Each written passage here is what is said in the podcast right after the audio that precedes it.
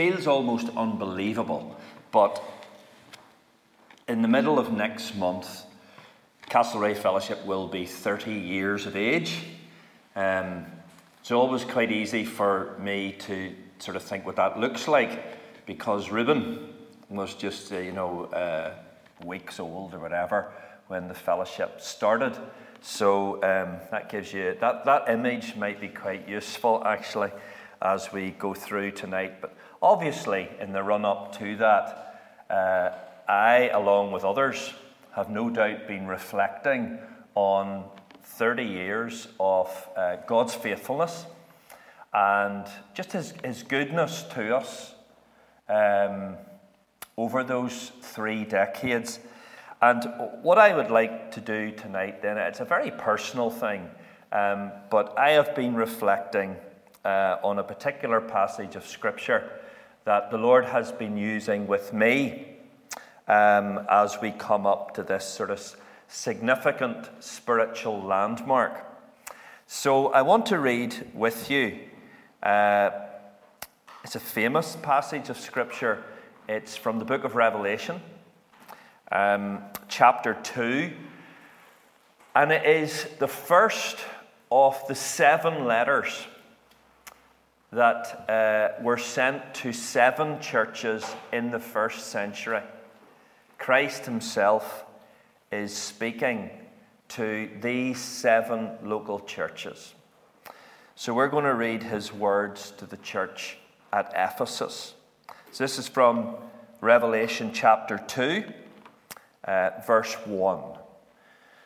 To the angel of the church in Ephesus, write These are the words of him who holds the seven stars in his right hand and walks among the seven golden lampstands. I know your deeds, your hard work, and your perseverance. I know that you cannot tolerate wicked people that you have tested those who claim to be apostles but are not, and have found them false. You have persevered and have endured hardships for my name, and have not grown weary. Yet I hold this against you. You have forsaken the love you had at first. Consider how far you have fallen. Repent and do the things you did at first. If you do not repent, I will come to you and remove your lampstand from its place. But you have this in your favor. You hate the practices of the Nicolaitans, which I also hate. Whoever has ears, let him hear what the Spirit says to the churches. To the one who is victorious, or to the overcomer, I will give the right to eat from the tree of life, which is in the paradise of God. Amen. Before we hear what Christ said to this specific church in the first century, uh, I want to give you a little bit of background that will help you understand what Christ says. Two things by way of background. Number one is just the importance of the church at Ephesus. And this might surprise you. Um, the Apostle Paul visited the city of Ephesus on the return leg of his second missionary journey. He didn't spend long there, but obviously, what he saw there, he saw the potential to use Ephesus as a base of operations to really get the gospel out there. And so, at the beginning of his third missionary journey, he made his way to Ephesus and he spent at least two and a half years there and had an incredibly challenging but productive time at Ephesus. And that takes you to Acts chapter 18, 19, and 20. It tells you what happened at Ephesus, how the church was brought into being. When it came time for the Apostle Paul to move on, we know from Scripture that Paul left Timothy there. He left Timothy to oversee the work and to, to sort of take measures that would ensure the legacy of the gospel work to appoint elders, etc. That, and that takes you to the first and indeed second Timothy. Timothy is at Ephesus.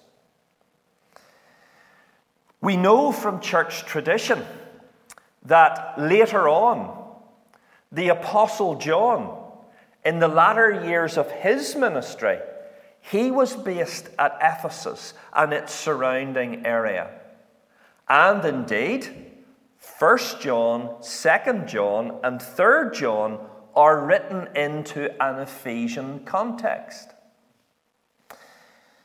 And then, of course, in our New Testament, we have Paul's letter to the Ephesians.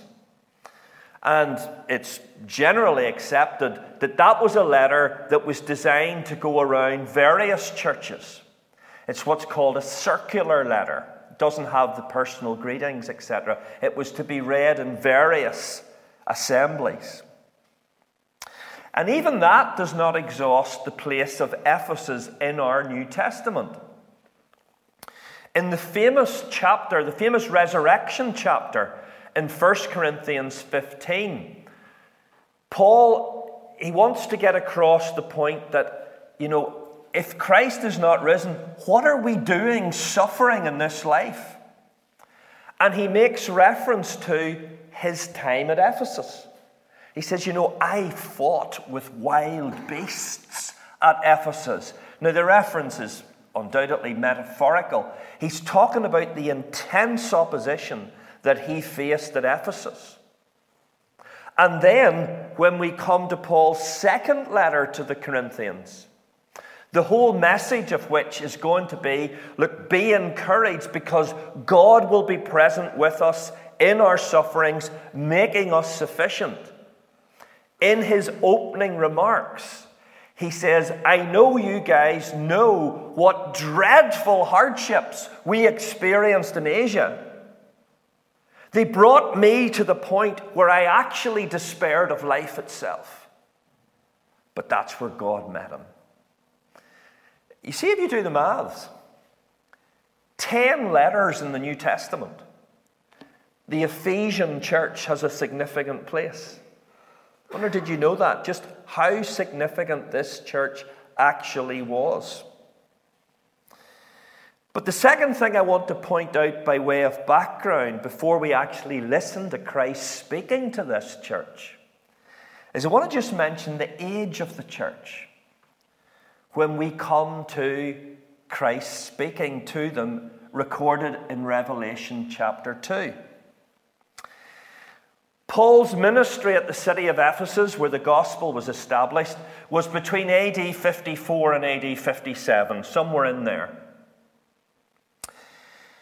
It's generally accepted that Revelation, the book of Revelation, was written probably in the early 90s the final decade of the first century, certainly when the emperor was Domitian. And Domitian, he reigned from AD 81 to 96, and it was a time of real difficulty for Christ's followers. So it's reckoned that when Christ is speaking to the Ephesian church here in Revelation 2, the church is probably somewhere in the region of 30 to 35 years of age. It's been in existence for that time. So, you wouldn't really call it a new work.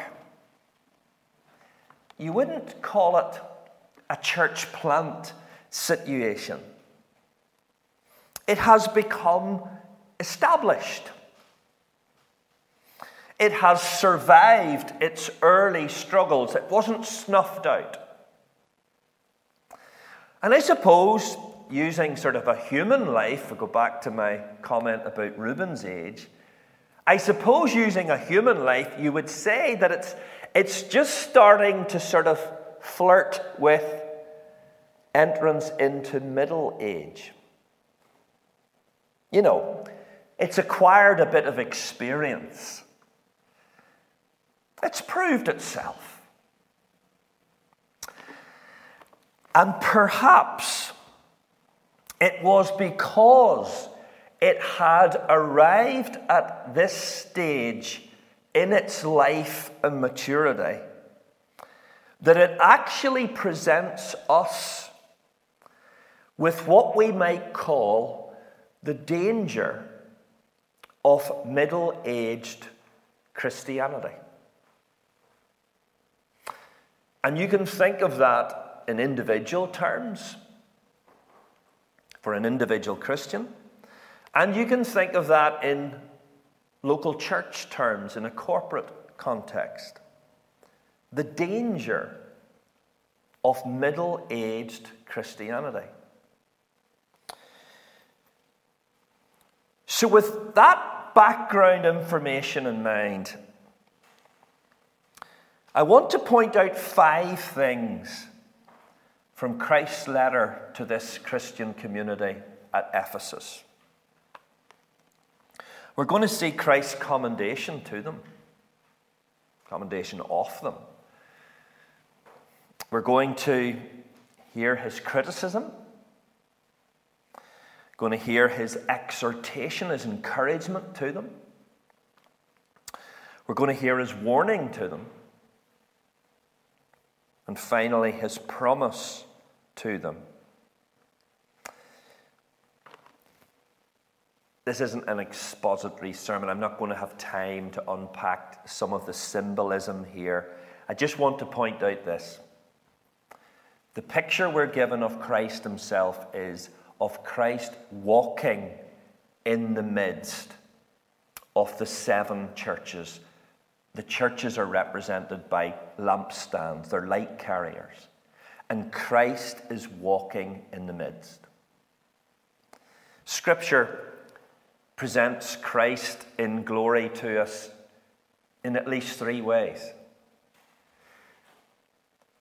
The one we're probably most familiar with Christ is seated on the throne of God, at the right hand of God. The book of Hebrews tells us that five times. We think we can picture Christ sitting on the throne of God because his work is finished. If you can recall when Stephen was being stoned to death, the first martyr, he was given a vision, heaven was opened. What did he see? He saw the Son of Man standing at the right hand of God.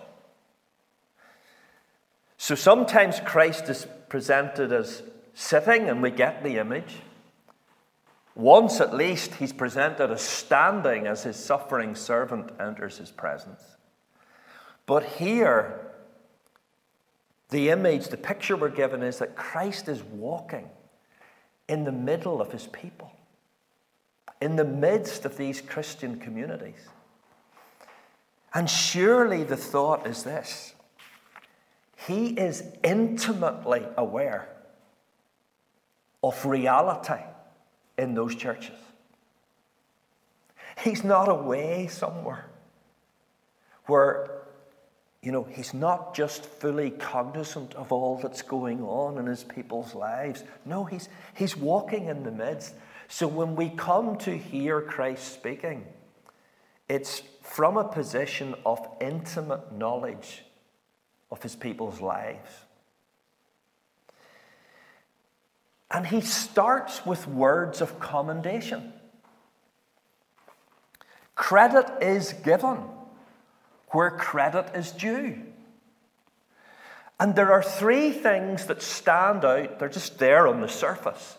There are three things that stand out about the Ephesian church, and they are commendable. The first one is this the members of the church were busy in their service for God. I know your deeds. Five of the seven churches heard those words. I know your deeds. I know, I know your work. But here, Christ amplifies that. He says, I know your deeds, your hard work, and perseverance. There is one thing that you will not lay at the door of the Ephesian church. They were not lazy. They were not spiritually flabby in that way. They were utterly engaged in the work of God. Diligent, conscientious, even sacrificial service. That's a hallmark of the Ephesian church, and Christ acknowledges it. Second thing, so commendable. Not only were the members busy in their service for God, the members were patient. They were enduring in their sufferings. You know, verse 3 is impressive. This, this is Christ saying it. You have persevered and have endured hardships for my name, and you haven't grown weary. If you do a little bit of background reading in Acts 18 to 20, you'll understand very quickly it was not an easy ride to be a believer at Ephesus. I've already told you that at this time, Domitian was emperor, and the imperial cult had now become established. Caesar is Lord. But Christians say, Jesus is Lord. There was a political collision there. Again, if you read the background in Acts, you'll know that Ephesus was a center of the occult, the dark arts. Magic was practiced at Ephesus. That's when the believers came to know Christ there was this recommitment. They burned all their expensive scrolls and incantations. It was the devil's backyard, a society utterly riddled through with occultism. We also know, of course, and we know this from history, that Ephesus had the temple of Diana, or Artemis, as the Greeks would say, one of the seven wonders of the ancient world. And the gospel had such an impact in the time of Paul that it affected the economy, the local economy, because all the little silver statuettes of Artemis, people stopped buying them because they didn't need them. And that's what caused the riot in the city. Now imagine being a believer in that. And Christ says, You've stuck at it. You've stuck, and you haven't grown weary. Knees haven't buckled. Wow. Third thing, they were busy in their service, they were patient in their sufferings, and they were orthodox in their beliefs. They were pure in their doctrine. Do you remember when it came time for the Apostle Paul to leave the city of Ephesus. What he did was he gathered the elders of the church together at Miletus and he warned them. He said, You see, when I go, after I go, from among your own selves, men are going to arise, and they are wolves in sheep's clothing. And they are going to lead you away and draw following for themselves. And the Ephesian church had heeded the warning. They had practiced discernment. They were able to spot heresy. They sent false apostles packing They rejected the Nicolaitans. I'm not going to go into who they were, but they preached error. They were onto them. Error was detected, it was exposed, and it was rejected. And they remained true to the truth. Ephesus was a bastion of truth, a real fortress for the faith. So, guys, let that description sink in here. Here was a church that was hardworking, enduring in a challenging context, and staying true to the truth itself. But, and that takes us to Christ's criticism of the church. And there is just one thing. Just one. They had fallen out of love with Christ. The zeal, the passion, the freshness, the vitality the abandon that characterized their former love for Christ was waning. Their hearts had begun to cool.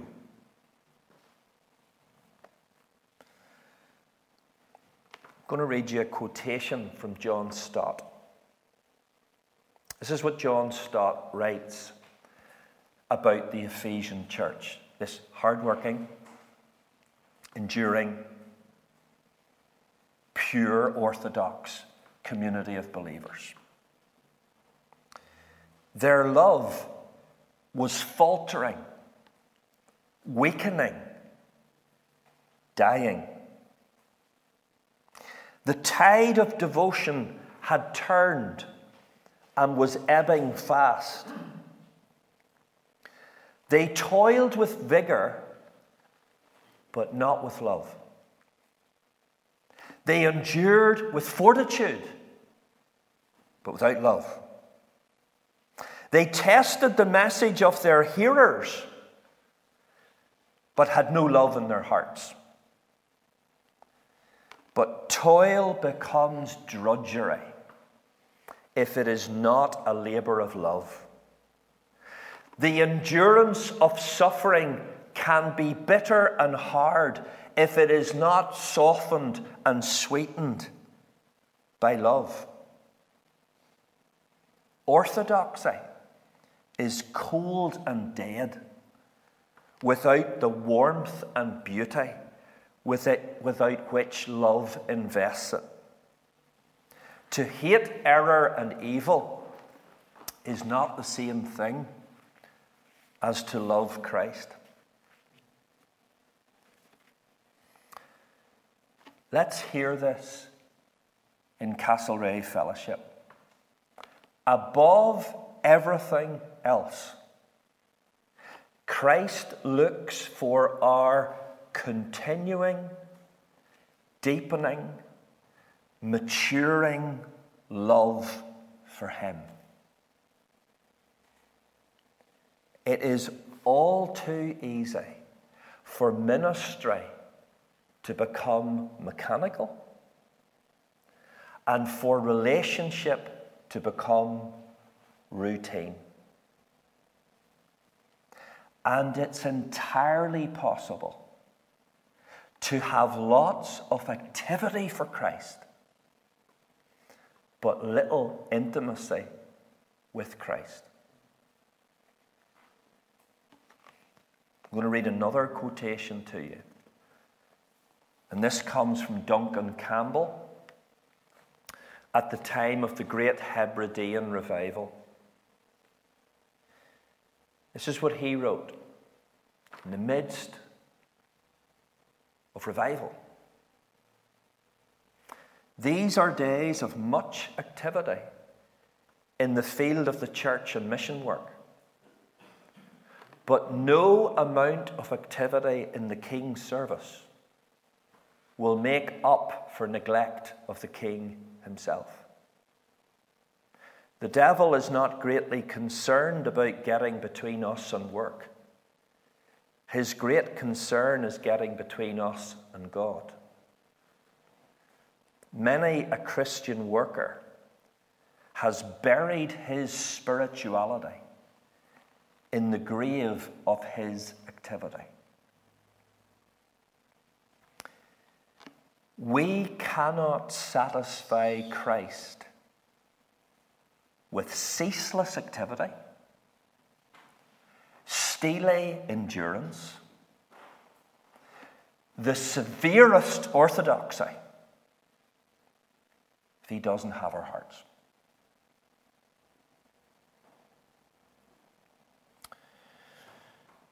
So Christ exhorts his people. And three verbs chart the way out of the situation that they have got themselves in. Remember, repeat, sorry, repent and repeat. He tells them to remember, to recall the freshness of their love, their first love. Recall it. And then repent of their loss of love, loss of that love, and return to the abandon with which they gave themselves to Christ at the start. Christ calls on them before it is too late. This is believers we're talking to. To reject their safe, comfortable, contained love for their Savior.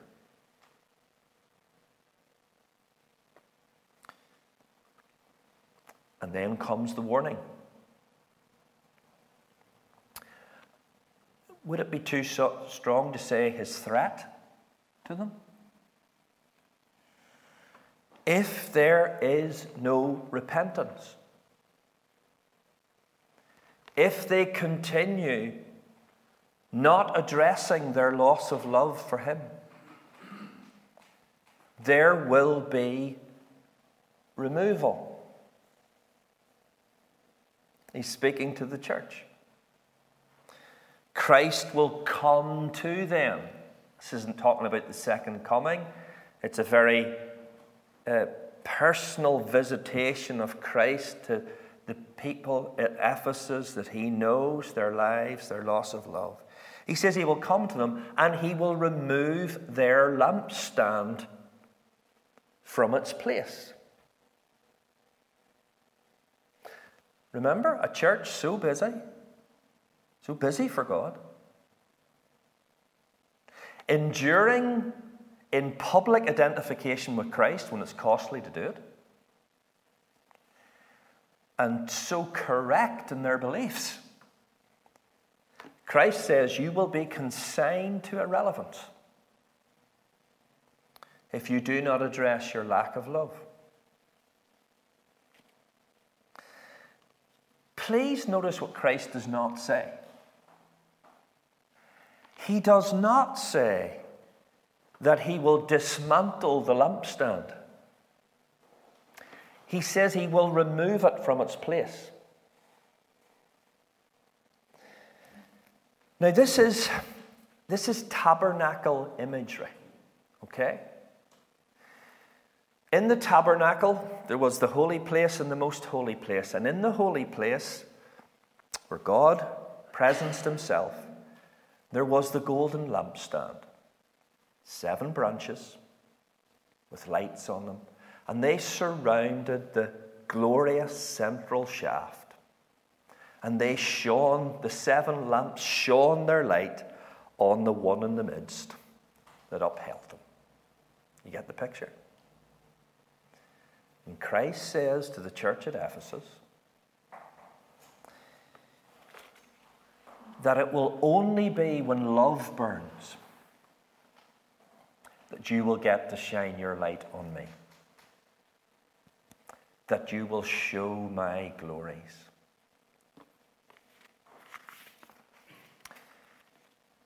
Do you know it's entirely possible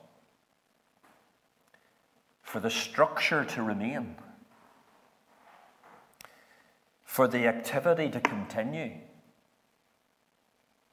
for the numbers to hold? maybe even grow. For the leadership to lead. But in reality, the church has in reality ceased to exist because it can no longer perform the function that they've been given in this world, which is to shine their light on Christ. Love is the fuel by which we shine our light on Christ. No church, no local church has a secure, a permanent, a guaranteed place in this world. It's continuously on trial. If any church, Castlereagh Fellowship included, is to retain its position where in reality we shine our light on Christ. It will be done, only be done, in the maintenance of first love.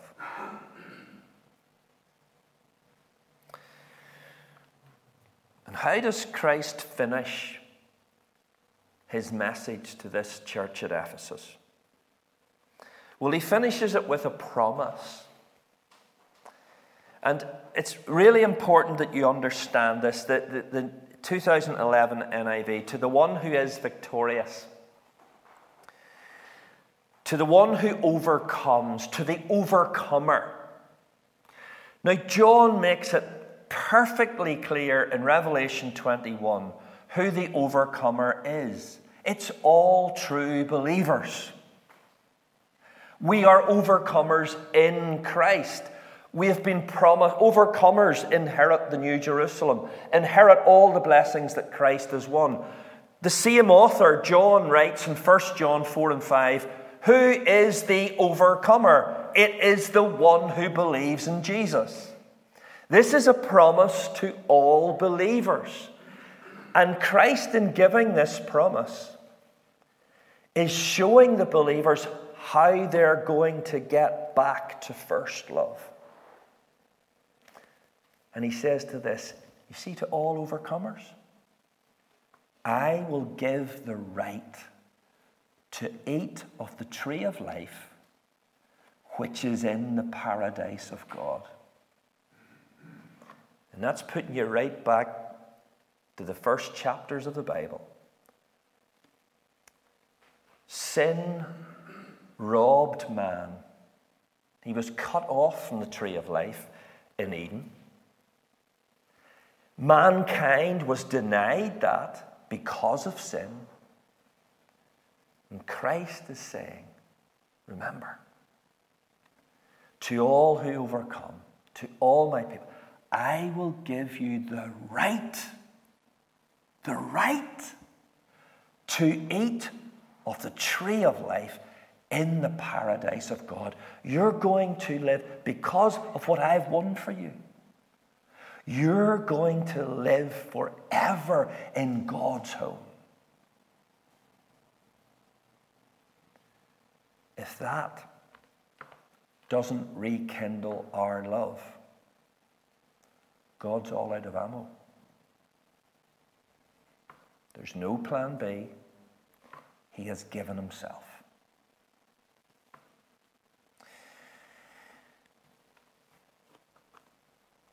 Let me leave you with this. Because that takes us to the cross.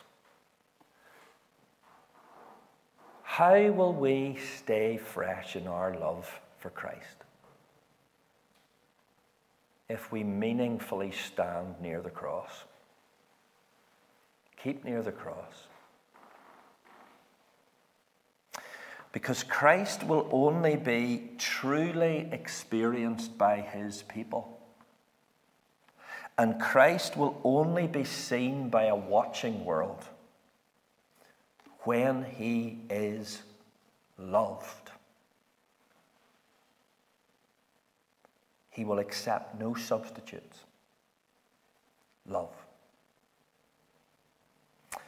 If we lose our love and refuse to repent of it and deal with it, we'll merely end up playing church. For only a loving church is a living church. May God help us not to play church in Castlereagh Fellowship and not to hide behind. We work hard. We keep going even when we hit difficulties and we keep true to the faith. Christ sees deeper than that. May God help us to be honest before Him and open to Him. Thank you for listening to this Castlereagh Fellowship podcast. For more podcasts, Bible teaching videos, and to see what's going on at the church, please visit our website, castlereaghfellowship.com. God bless.